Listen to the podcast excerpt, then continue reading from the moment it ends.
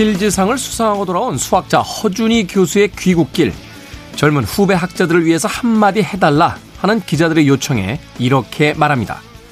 스스로에게 친절하면서 마음이 가는 방향으로 공부를 했으면 합니다. 그 따뜻한 격려의 말 가운데 스스로에게 친절하라 하는 부분을 곱씹어 봅니다. 주변을 배려하고 가급적 친절하려고 노력하는 우리. 저 사람은 좀 뒷전이어도 돼 라고 생각하는 유일한 단 한 명. 그것은 혹시 나 자신은 아닌가요? 오늘 여러분은 스스로에게 얼마나 친절하셨습니까? 김태훈의 시대음감 시작합니다.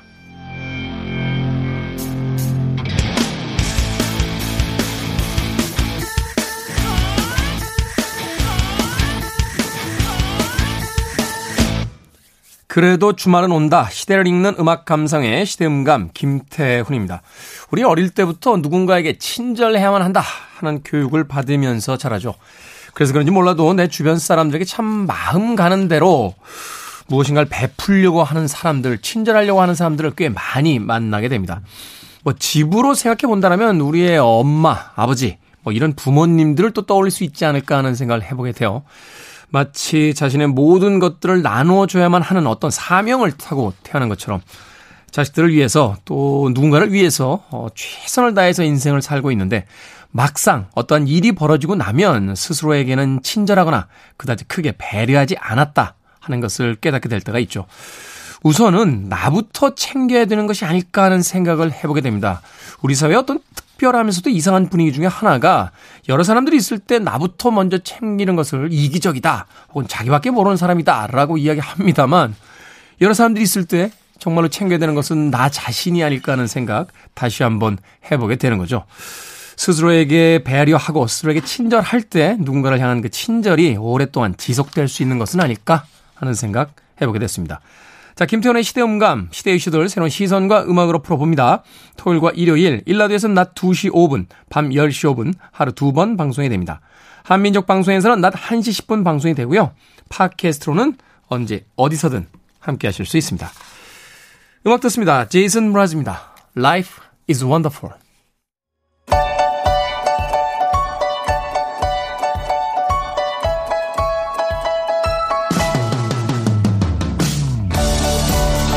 우리 시대의 좋은 뉴스와 나쁜 뉴스, 뉴스 good and bad, KBS 경제부의 박혜진 기자, 산업과학부의 정세배 기자 나오셨습니다. 안녕하세요. 안녕하세요. 제가 모처럼 두 분 다 나오셨는데, 오늘 good news와 bad news, 어떤 뉴스부터 만나봅니까? 아, 네, 오늘 제가 bad news를 준비를 해왔는데, 이거 아마 지금 느끼신 분 있을까 모르겠어요. 음. 식당에 가셔가지고 네. 이제 뭐 회식을 하시든 뭐 아니면 식사를 하시든 야채 특히 고기 같은 거 드시러 가면 이제 야채를 이제 주잖아요. 네. 쌈야채 같은 거 이거 이제 식당에서 예전보다 쌈야채 이제 제공하는 양을 맞아요. 좀 줄인다든지 이런 걸 좀 경험해 보신 분들이 좀 최근에 있다고 하시더라고요. 상추하고 그 깻잎 몇 장 정도씩 주시고 나서 네네. 예전엔 고추를 같이 주셨는데 고추 네. 안 주시더라고요. 아 그래요? 어, 네. 달라고 해야 주시고 어. 어. 리필할 때 또. 리필할 때도 네. 옛날에 많이 안 해주세요. 맞아요. 네. 네. 그득 이렇게 그릇에 담아 주셨는데 그게 아니라 요새는 큰 그릇을 이렇게 들고 오셔서 몇 장만 이렇게 놓고 가시더라고요. 또 어떤 데는 이제 원래 이런 게 이제 개인이 그냥 셀프로 그쵸. 가져갈 수 있도록 돼 있던 게 이제 그렇게 안 하는 것도 있다 하더라고요. 아. 그 실제로 이제 몇몇 사례를 보니까 이제 이런 식으로 이제 쌈야채가 좀 부족해서 좀 추가해달라 이렇게 직원에 부탁을 했더니 어, 리필은 테이블당 한 번만 된다. 그래서 받았는데 음. 이제 뭐 한 상추 세 장 정도, 뭐 이렇게 풋고추 한 두 개 정도 이렇게만 리필을 해주셨다. 근데 이제 뭐 당시 뭐 일행이 네 명이었는데 이건 좀 적은 거 아니냐, 뭐 이런 이야기를 하신 분도 있고 또 어떤 데서는 아예 이제 쌈채소 제공 중단하고 음. 뭐 쌈 물을 제공한다든지 이런 식으로 좀 대체를 하고 심지어는 어떤 분은 이제 고기 고깃집인데 네. 이제 야채를 제공하지 않는 대신에 이제 쌍추 가격이 너무 오르고 이러다 보니까 고기를 더 제공한다 이런 것도 있다 하더라고요. 고기를 더 제공한다. 차라리 예, 고기를 더 제공하는 게 낫다.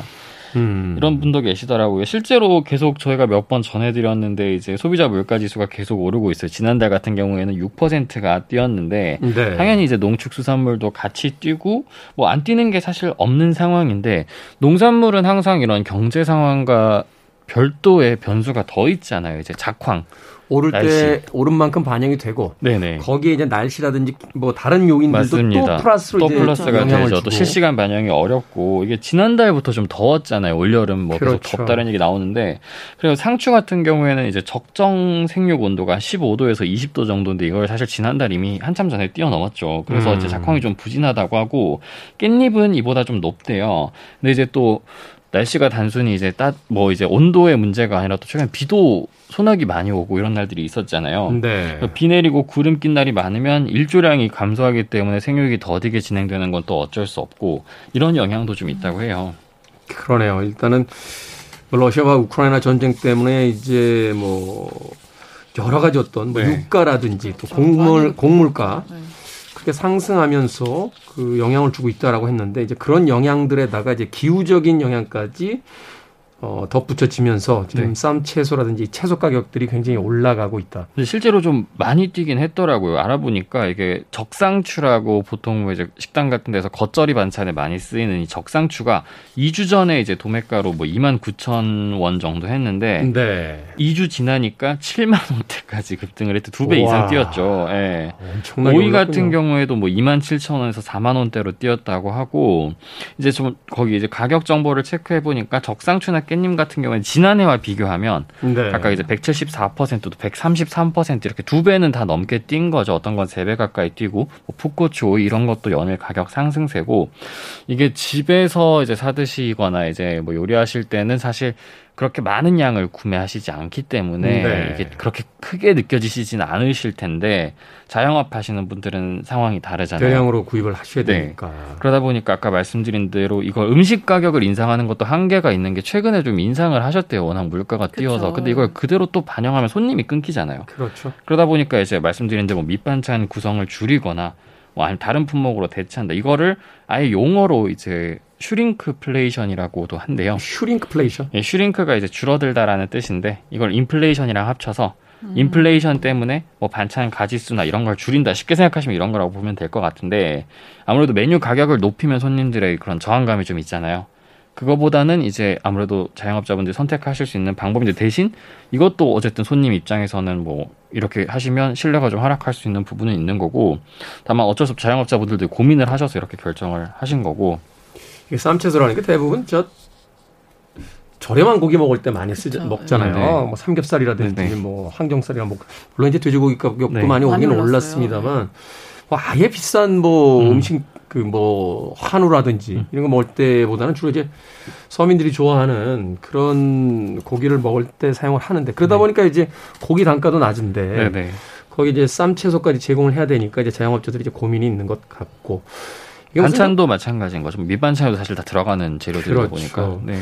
사실은 다른 이유 때문에 예전에 문제가 한번 그 이슈가 됐던 적이 있었죠. 우리나라에 이 버리는 음식량이 음. 너무 많아서 음. 이 반찬이라든지 이런 것들을 좀 어, 그냥 기본으로 제공되는 네. 건데 이걸 좀 어떻게 다른 방법을 찾아야 되는 게 아니냐 이런 이야기가 있었는데 또 우리나라 정서상 네, 네.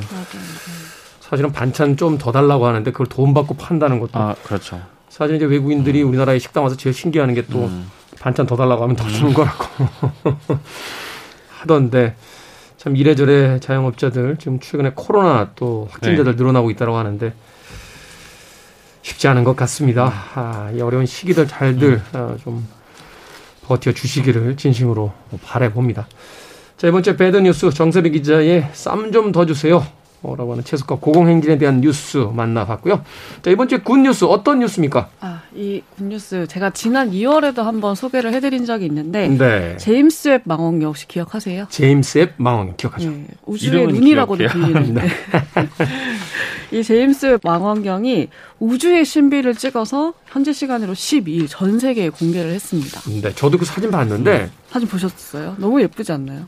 어, 여태까지 보던 그 우주의 사진하고는 다르더라고요. 달라요. 그 네. 비교하니까 더 이게 드러나더라고요. 와, 그 네. 색감이라든지 완전 full color로 우주 사진을 네. 발표했습니다. 그 오렌지 빛깔 나는 것도 있었고 네, 맞아요. 무슨 은하 모양이 이렇게 여러 개가 이제 같이 네. 충돌하는 모습도 있고 그 보석 이름에다 뭐 이렇게 그 비교해가지고 막 이렇게 음. 설명하는 우주도 있고.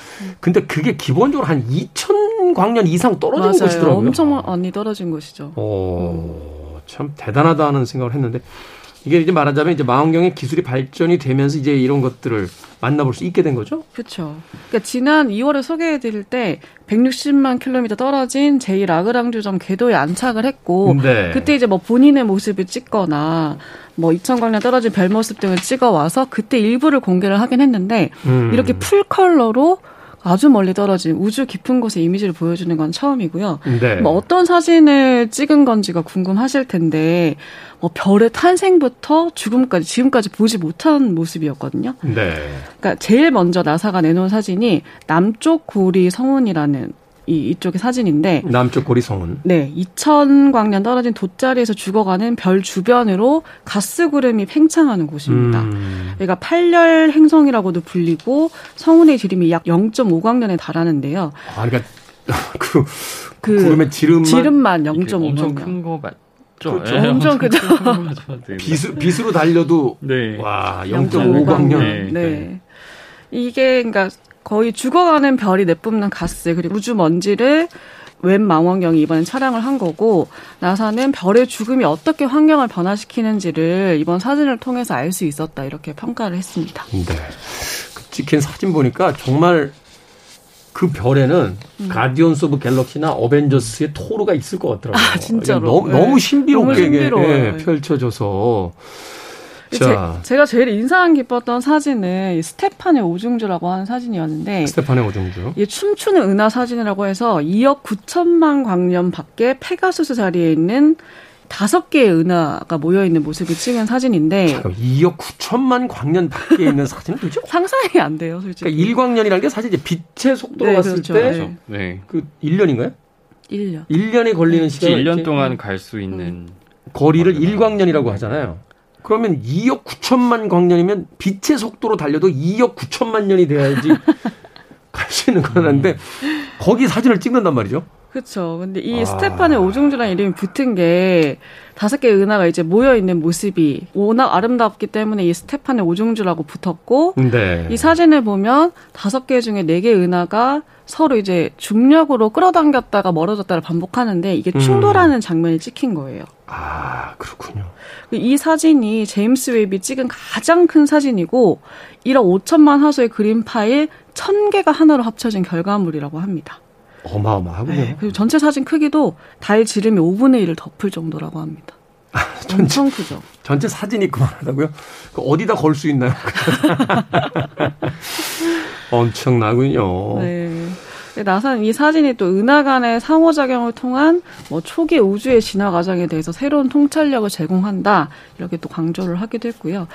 근데 이거 말고도 아까 말씀하셨던 오렌지 색의 사진에서 그런 거 보셨다고 하셨잖아요. 네, 우주 절벽인데 약 7,600광년 떨어져 있는 밤하늘에서 가장 크고 밝은 성운 중 하나인 용굴자리 성운에 위치한 우주 절벽의 모습을 촬영한 사진을 공개했는데 네. 여기에 보면 뭐 우주먼지랑 가스가 막 산처럼 굽이쳐 있기도 하고 네, 이게 그 옆으로 그 지형처럼 그쵸? 이렇게 맞아요, 맞아요. 네. 그리고 그 옆에는 보면 이렇게 별들이 반짝반짝하는 게 보이는데 새별의 탄생도 거기서 아, 이제 볼 수 있습니다. 새롭게 탄생한 별이다. 그쵸. 네. 아. 그것뿐만 아니라 또 나사에서 외계 행성에서 수증기 흔적을 발견했다 이렇게 또 얘기를 하기도 했는데 네. 2014년에 발견된 거대한 가스 행성 WASP 96B라고 있어요.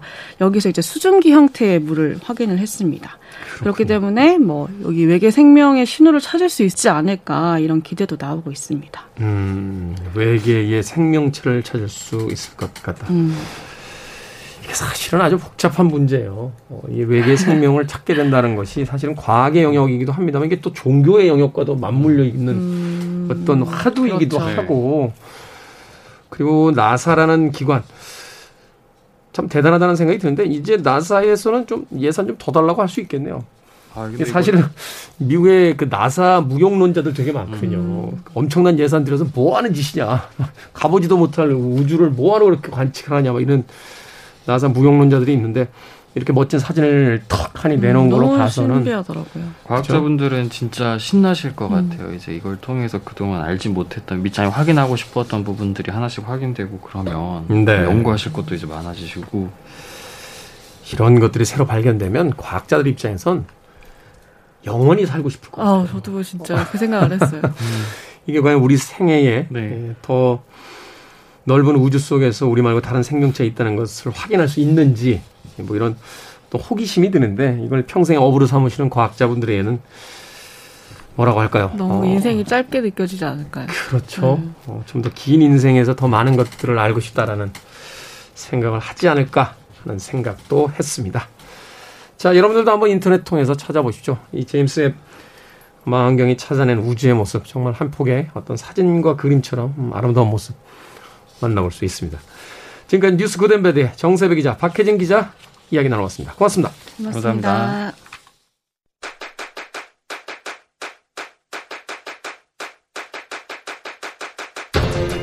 그래도 주말은 온다.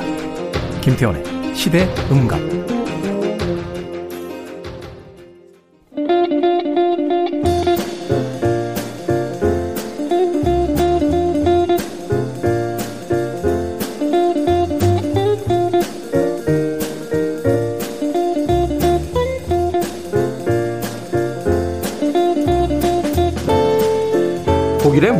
학자이자 철학자 고트프리트 라이프니츠는요 이런 말을 남겼습니다. 하나라도 바뀌면 모든 것이 바뀌게 된다. 세상 만물은 연결되어 있기 때문이다. 인상이 깊은 글귀 한 줄, 가슴에 남는 책 한 권이 모든 것을 바꿀 수도 있습니다.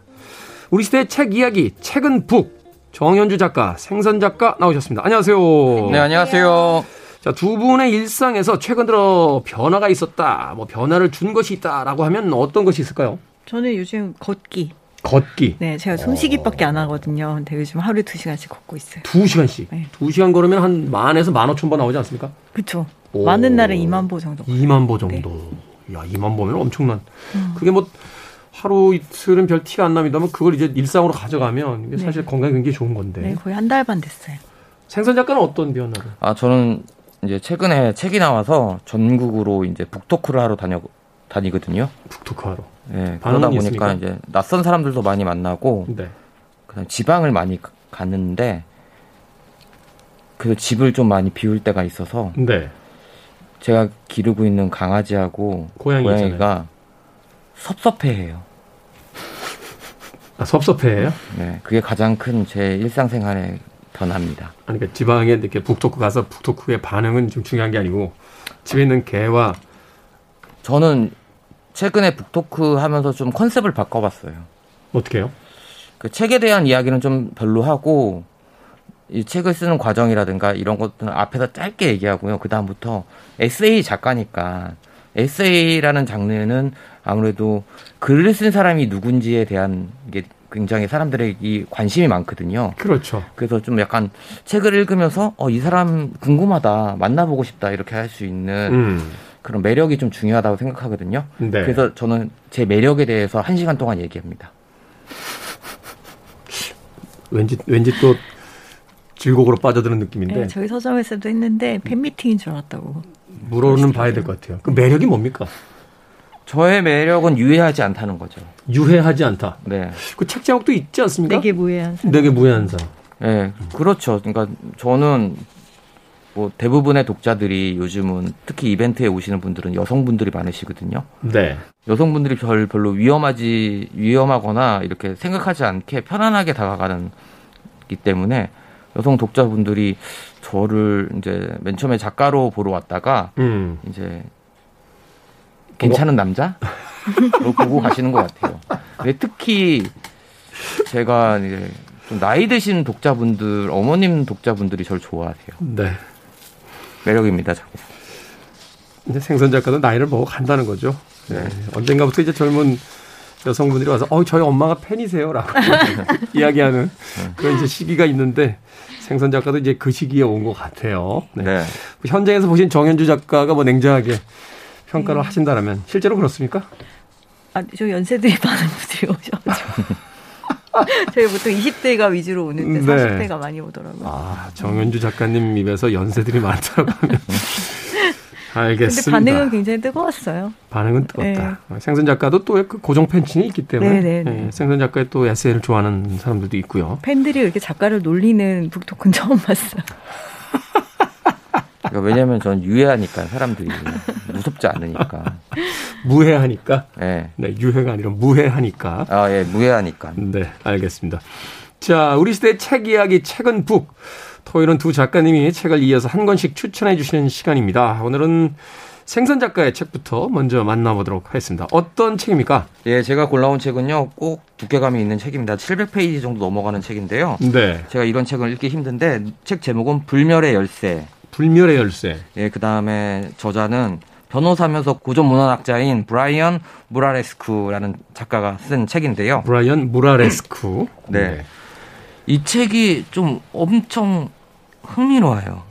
어떤 면에서 흥미롭죠? 이제 고대 그리스인이 신을 만나기 위해서 환각성 약품을 사용했다라는 전제를 깔고 이제 시작하는 책이거든요. 네. 그러니까 그리, 그리스 시대니까 아무래도 그리스 신화라든가 이런 것부터 걸쳐져 있는 건데요. 음. 그리고 이런 문화들이 환각 문화들이 초기 그리스도교에도 스며들었다. 아. 라는 그거를 약간 주장을 피는 책이거든요. 네. 근데 이게 허무맹랑한 음모론 같진 않고요. 엄청나게 두꺼우면서도 굉장히 중간중간 디테일하게 고고학적이라든가 문헌학적으로 담겨 있는 것들을 이제 제시하면서 그럴 수도 있겠다라는 내용의 책이거든요. 사실은 그 1960년대 뭐 미국에서 아직 그 환각성 마약 물질 같은 것들이 금지되기 전에는 네. 당시에 뭐 뮤지션들이라든지 예술가들이 이 어떤 의식의 고향, 뭐 인식 세계를 넓힌다 이런 어떤 미명 아래 이 환각성 약물들을 사용을 했었잖아요, 실제로. 그렇죠. 어, 그랬다가 이제 그것의 유해성이 이제 알려지면서 이제 금지된 그런 어떤 약물이긴 합니다만 그런 것들의 어떤 기원 같은 것들을 고대 그리스부터 이제 진행이 됐다 이렇게 찾아가는 거군요. 네, 그러니까 이 책의 시작은 2007년 어, 존스 호킨스 대학하고 뉴욕 대학이 같이 의학적으로 이제 실험을 임상 실험을 했어요. 네. 버섯에서 추출한 실로시빈이라는 그게 한각버섯 같은. 네, 미국 영화 이렇게 보면은 음. 제일 이 환각성이 강한 게 버섯이더라고요. 네, 네. 네 버섯. 어 그러면서 이 발표 이제 연구한 발표를 이제 잡지에 게재했었는데 신의 알약이라는 걸로 이제 되게 유수의 잡지에 이제 기고를 하면서 이 네. 저자가 이 기사를 읽게 된 거예요. 음. 이 실험은 이제 거의 이제 생을 마감할 만한 그런 악성 암에 걸린 사람이라든가 네. 약 중독자들에게 이제 이 실로시빈이라고 해서 버섯에서 축출한 물질을 이제 투약한 거예요. 네. 근데 1회 투약으로 반응을 본 거죠. 근데 사람들이 이제 그 특히 말기 암 환자들 같은 경우에는 대부분 우울증이나 절망감에 빠져 있잖아요. 그다음에 우울증, 고통도 절망감, 네. 통증. 근데 사람들이 되게 긍정적으로 바뀌고 새로운 세상을 얻었다는 그런 이야기를 하는 거예요. 음. 그러니까 환각 효과를 통해서 뭐 그러니까 여태까지 보지 못했던 세상을 보고 느꼈다는 거죠. 그리고 또 중독자들은 약을 끊게 하는 약이 참 부질없구나라는 걸 해서 하는데 이게 한 번 투약을 했는데 2007년에 지금 현재까지도 거의 10년이 넘은 시간에도 그 약효가 남아 있는 거예요. 한 번으로. 음. 그래서 한번 했는데요? 예. 네, 그래서 이 실험을 어떻게 했냐면 의자에 앉혀놓고 조용한 방에 의자에 앉혀놓고 편안함을 주는 음악을 헤드폰으로 듣고서 약물을 투여한 거예요. 실로시빈에서 어, 어, 실로시빈을 그리고 그래서 사람들이 이 실험이 끝나고 나서도 음악을 듣고 그러면 이제 마음의 평온함을 얻는다는 거죠. 얻고 그 당시에 가졌던 어떤 경험들이 이제 기억이 되는 음. 말하자면 이제 메모리에 돼 있다가 다시 불려져 나오는 이런 이제 현상들이 이제 벌어졌다. 네, 그러니까 그리고선 또 많은 사람들이 무신론자들도 있었는데 이 경험을 통해서 종교적인 신앙을 갖게 되는 계기가 됐다고 하는 거예요.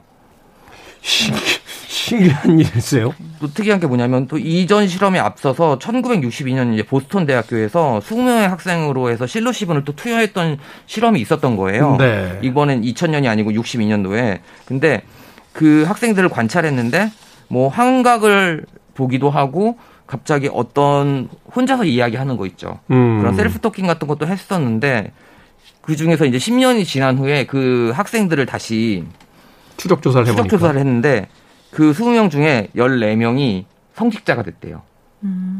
그러니까 그 약물이 우리가 생각할 때 약물에는 중독성이 있고 그리고선 뭔가 환각을 위해서 우리가 평소에 하지 않았던 행동들 손에서, 손에서 레이저 나간다고 하잖아요. 특히 범죄하고 많이 네. 연관을 네. 짓는 경우도 있었는데 이 실험을 통해서 이런 뭔가 실로시빈이라든가 화학 약품이 아닌 이런 자연에서 얻을 수 있는 이런 환각제를 통해서 뭔가 변화가 많이 일어난다는 거를 음. 이제 발견하면서 이제 이 사람이 이 자료를 정리하면서 그리스 신화를 이제 보면서 음. 연구를 한 거예요. 근데 그러니까 그 말하자면 이것이 지금 당장 1960년대 어떤 실험이 아니라 인류가 고대로부터 이런 행위들을 해왔다. 네. 이런 것들을 이제 고 문서들을 통해서 이제 증명해내고 있다라는 거죠. 그러니까 고 문서라든가 고고학을 통해서 이전 뭐 그리스 시대 때 발견됐던 그릇이라든가 항아리들 이런 것들을 통해서 성분 검사를 한 거예요. 네. 이게 이제 2000년에 들어와서 특히 2010년에 들어와서는 정확성 정확하게 이제 하는데 거기에 다 실로시빈이라든가 뭐 대마라든가 이런 것들이 속해 있는 약물들이 포함돼 있다는 증거를 좀 발견했고요. 약간 전복적이면서 혁명적인데요. 네. 사실 이제 현대 사회가 금지하고 있는 것들이잖아요. 물론 네. 이제 미국의 몇 개 주라든지 몇몇 나라에서 이제 대마초에 그러니까 오락용 대마에 대한 어떤 사용을 허가를 하고 있긴 있습니다만 네. 일반적인 어떤 우리들의 상식으로서 이제 약물이라고 하면 소위 인간을 이제 피폐화 시키는 그리고 어떤 폭력성을 유발을 해서 이제 여러 가지 어떤 환각을 통해서 또 그 범죄를 일으키게 하는 이런 것들로만 이제 우리가 알고 있었는데 거기에 대한 이제 다른 기능들을 지금 이야기하고 있는 거잖아요. 네. 그러면서 이제 종교 특히 이제 초기 기독교 이전에 이제 기독교가 생겨나기 이전에 서양 문명에 기원한 종교가 있는데 그 종교가 그리스 신화잖아요. 네. 이제 그리스 신화부터 시작할 때 가장 많이 등장하는 것들이 신들에게 들려가는 것들이 맥주와 포도주였대요. 맥주와 포도주. 네. 음. 근데 그 당시만 해도 우리가 알고 있는 포도주하고 맥주하고는 달랐던 거예요. 음, 뭐 당시에 냉장 기술이 없었을 테니까 네. 맥주도 사실은 밍밍한 음. 지금하고는 좀 다른 형태의 어떤 술일 수 있고 와인도 마찬가지고. 그리고 이 책에서 말하는 게 이제 그리스 문화를 얘기할 때 아테네가 이제 물론 그런 도시 국가였다면 엘레시우스라는 도시는 이제 그리스에서 아, 그리스 아테네에서 21km 정도 떨어져 온 곳인데 이거는 네. 영원 정신적인 수도라고 불렸었는데 이 엘리시우스에서는 이제 신비제라는 이제 제를 올리는데 이제 음. 수학 때가 되면 이제 농부들이나 이제 한 사람들이 이제 수확한 물 것들을 보내 가지고 그거 거기에 있는 여자 사제들이 그거를 발효시키거나 무슨 약물을 이제 첨부해 가지고 첨가해 가지고 어떠한 와인이라든가 맥주를 만들었다고 해요. 그래서 음. 그거를 마시면서 한 해에 수확한 것들에 대한 축제도 하고 그다음 친교라는 것들을 했대요. 음. 이제 그러면서 하는데 이런 것들이 점점 이제 발전하면서 종교적으로 이제 발전된 거죠. 그래서 어떤 신비한 체험 자체가 어떤 종교적 행위 자체로 이제 변하게 됐다. 네. 그러면서 해악은, 해악은 없었다고 합니까? 폐약은 없었다고 합니다. 특히 우리가 약 품이나 환각성 그런 약품에 대해서 제일 걱정하는 게 중독성이라는 거잖아요. 중독, 의존성 혹은 네. 그것으로 인한 어떤 뭐 폭력적인 행위들 뭐 네. 뭐 이런 것들을 걱정하죠. 근데 이 책에서는 그런 것들은 없었고 그러니까 다만 1년에 한 번 그 시기에만 마실 수 있었고 그걸 통해서 친교라고 하는 여기서 말하는 친교라고 하는 것들은 같이 일하는 사람들하고 같이 이제 나누고 하면서 이제 이제 같이 공유를 시간을 공유를 했던 거죠. 음. 어 근데 이제 그래서 이 사람이 기원을 찾아봤는데 이제 그리스나 아, 그리스나 이제 로마 시대 그 다음에 더 거슬러 올라가면 그런 원시 시대에 보면 동굴들에서 발견되는 패턴들이라든가 네. 그림들이 있잖아요. 네. 이 그림들부터 뭐 인디언, 이슬람 문화, 잉카, 그리스, 기독교 이런 것들에 나타나는 공통적인 기하학적인 문양이 있는데 네. 이것들이 다 비슷하다는 거예요. 아. 그 시대 때는 문명적으로 거리가 있기 때문에 교류가 불가능했을 교류가 텐데. 불가능했음에도 불구하고 이제 나타나는 것들이 하는데 근데 그 문화들을 다 짜다 보니까 그 문화들 중심에는 술이라는 것들이 있었다는 거예요. 그 시당 술. 그 당시에는 이제 아는 걸 표현할 수 있는 언어들이 별로 없잖아요. 네. 그러다부터 이제 술이라는 건데 그래서 인디언들도 그렇고 모든 약초 그 자신들이 구할 수 있는 곳들에서 이제 약초를 발견했는데 그 약초라는 것들도 맨 처음에는 사람들이 모를 거 아니에요. 어떤 성분이 들어 있는지. 네. 근데 뭔가 음식을 만들다 보이고 그것들을 발효하면서 나타나는 것들로 인해서 이제 이게 환각성이 있는지 없는지를 이제 밝혀지게 됐는데 대부분 이제 그런 초기 그리스 시대에는 이런 것들을 관리하는 사람들이 여성이었대요. 음, 뭐 신전에 여... 어떤 사제들이 이제 여자들이 많았다라고 네. 알려져 있죠. 그러니까 우리가 딱 봤을 우리가 영화에서도 볼 때 300이라는 영화에서도 볼 때 신탁을 받을 때 산에 올라가 가지고 음. 하면 여성 그 거의 무녀라고 할 수 있는 사람들이 있죠. 그런 사람들이 쭉 오다가 이제 기독교 초기 기독교가 나오면서 이제 국교가 되면서 이제 물론 기독교 역사에서는 인정하고 인정하고 있지 않지만 이제 하면서 이제 흔적 지우기라고 해야 될까 이교도들의 문화에 대한 물 이제 대한 그런 종교적인 것들을 다 파괴하기 시작했다고 하더라고요. 음. 특히 알렉산드리아 뭐 도서관이라든가 이런 것들이 파괴되면서 그 서류로 남아 있던 것들 그런 것들이 다 사라졌었는데 그런 것들을 기억하고 있었던 게 여성들 그래서 할머니에서 엄마로 엄마에서 딸에서 딸에서 손녀로 이렇게 하던 것들인데 아무래도 이제 종교 우리가 기독교라는 종교가 이제 전 세계적으로 굉장히 중요한 종교가 되면서 사회 질서를 만들면서 그런 것들을 이제 제약하기 시작하면서 현대에 이르기까지 왔다라는 건데 어 굉장히 제가 최근에 읽은 책 중에서 진짜 흥미로운 책이었어요. 근데 물론 다 동의하는 건 아닌데 음. 그럴 수 있다는 가능성을 이제 제시를 하는데 그냥 제시 방법이 말이나 이런 것들이 아니고 진짜 그림이라든가 옛날에 남겨진 그림이라든가 그 각계 전문가들이 다 이제 해서 식물학자부터 맥주 전문가들 뭐 이런 식으로 다 모여가지고 이제 그 증거를 실, 하나하나 찾아가는 거거든요. 실증해내고 있다. 네. 그러니까 말하자면 이제 현대의 어떤 문화가 만들어질 때 과거의 문화를 이제 지우잖아요. 네. 사실은 과거에 어떠한 행동들을 했던 것이 지금 이제 이야기하고 있는 것과 맞지 않을 때 그것들을 이제 지워 나가는 것들 또는 이제 심하게 이야기하면 역사의 왜곡부터 시작해서 어떤 감축이라든지 흔적 지우기가 분명히 존재를 하는데 현재 어떤 그 전체적인 어떤 종교 문화의 어떤 고대성은 어때했는지 또 그걸 통해서 인류는 어떻게 이제 진화하고 발전해 왔는지 이런 것들을 그러니까 약물이라고 하는 아주 사회가 금지한 어떤 소재를 통해서 네. 알아보고 있는 책이다. 물론 이제 그 의견에 100% 동의하는 건 아닙니다만 네. 세상을 조금 다른 시각으로 볼 수 있다는 측면에서 흥미로운 책이다. 물론 이 시간에 이 책을 소개해드리는 건 뭐 약물에 대한 어떤 해악성을 부정하는 건 아니고요. 네, 네 그렇죠. 어, 과거의 어떤 그 문화적 흐름이 어느 방향에서 왔는지를 새로운 시각으로 보고 있는 책이니까 어, 그런 어떤 차원에서 이해해 주시면 될 것 같습니다. 생선 작가는 브라이언 모라레스쿠의 불멸의 열쇠라는 책 소개를 해 주셨고요. 자, 정현주 작가 어떤 책입니까? 네, 저는 이제 생산 작가가 이거를 하겠다고 해가지고 음. 맞춰서 또 가져와야 되잖아요. 맞춰서 네. 어렵더라고요. 참 어려운 어려운 네 어려운 주제여서 어려운, 어려운 주제예요. 하다가 네. 이제 뭐 우아한 우주라는 책을 가지고 왔는데 우아한 우주. 네, 이 저자는 엘라 프랜시스 샌더스라고 해서 이분은 작가이면서 일러스트레이터예요. 그래서 이렇게 네. 보시면 이렇게 그림이 되게 아, 예뻐요. 표지가 참 예쁘네요. 네, 그리고 우주에 관한 이야기인데 이거 우리가 별 얘기뿐이 아니라 이제 이 우주에 살고 있는 모든 것들에 음. 대한 이야기예요. 그래서 이제 번역이랑 감수를 천문학자는 별을 보지 않는다라는 책을 쓴 음. 천문학자 심채경 씨가 하셨는데 네. 심채경 씨가 이제 옴기니의 말에서 맨 처음에 물어보는 게 이거였어요. 당신의 우주는 어떻게 생겼나요?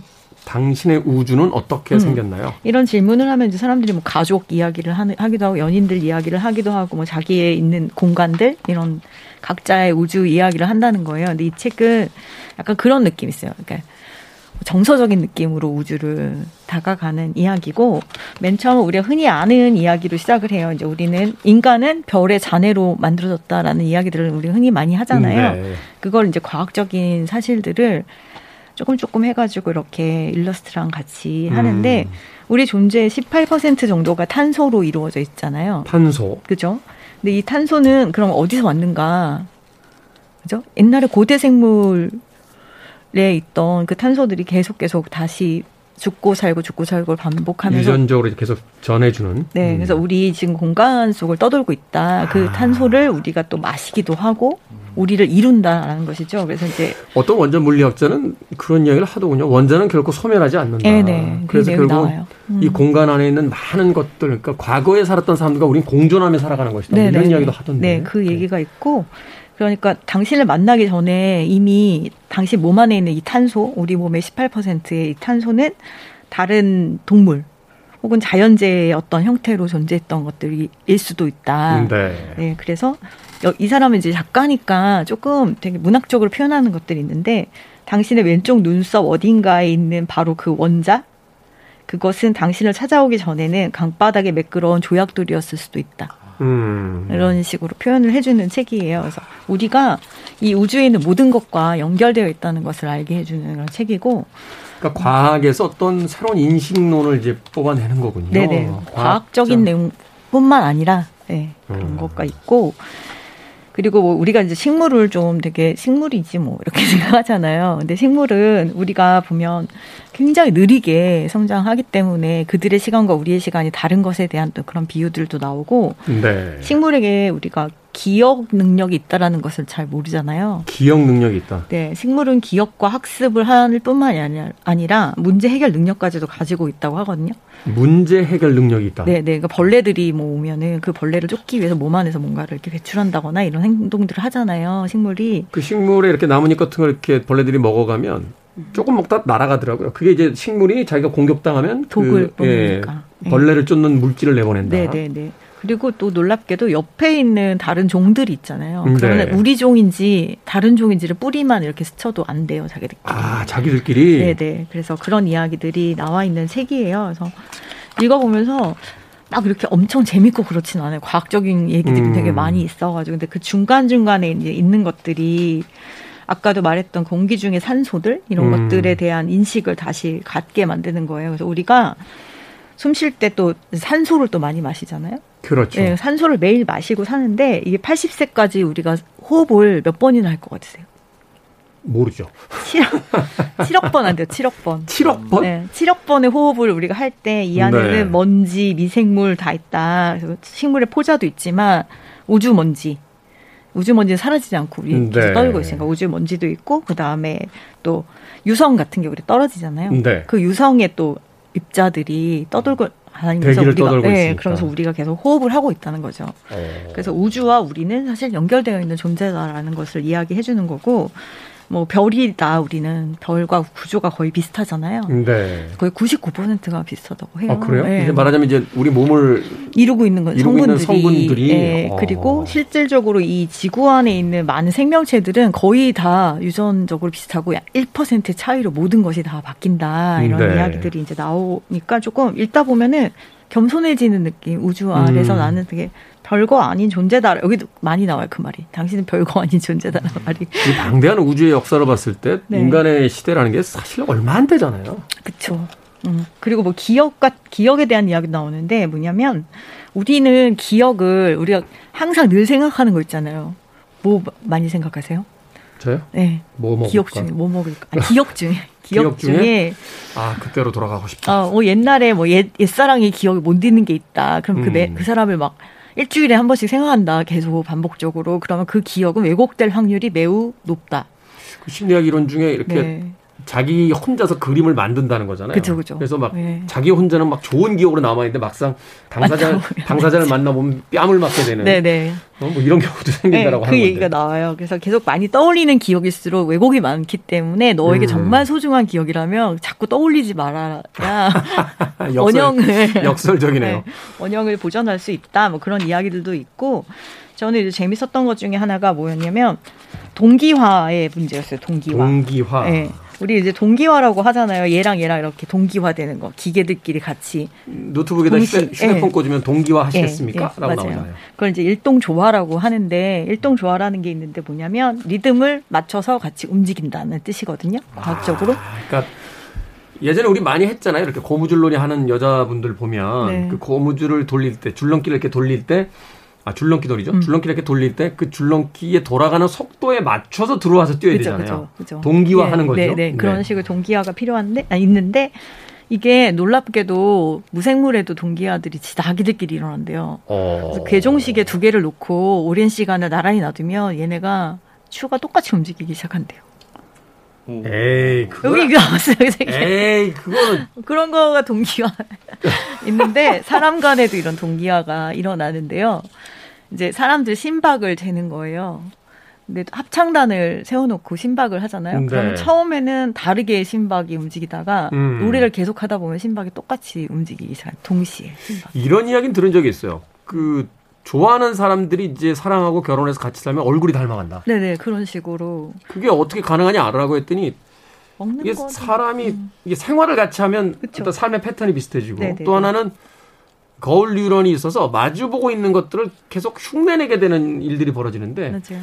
표정을 서로 흉내내기 시작하면서 이제 얼굴의 음. 형태가 이렇게 주름이 잡힌다든지 웃는 근육이라든지 이런 것들이 이제 비슷해져가는 현상들이 있다. 그쵸, 그쵸. 하는 이야기를 하는데 이제 그것이 네. 과학적으로 증명이 된다는 이야기네요. 네. 오. 저희 엄마 아빠도 아빠는 굉장히 잘생기셨었고 엄마는 네. 아니었는데 지금 똑같이 생겼어요.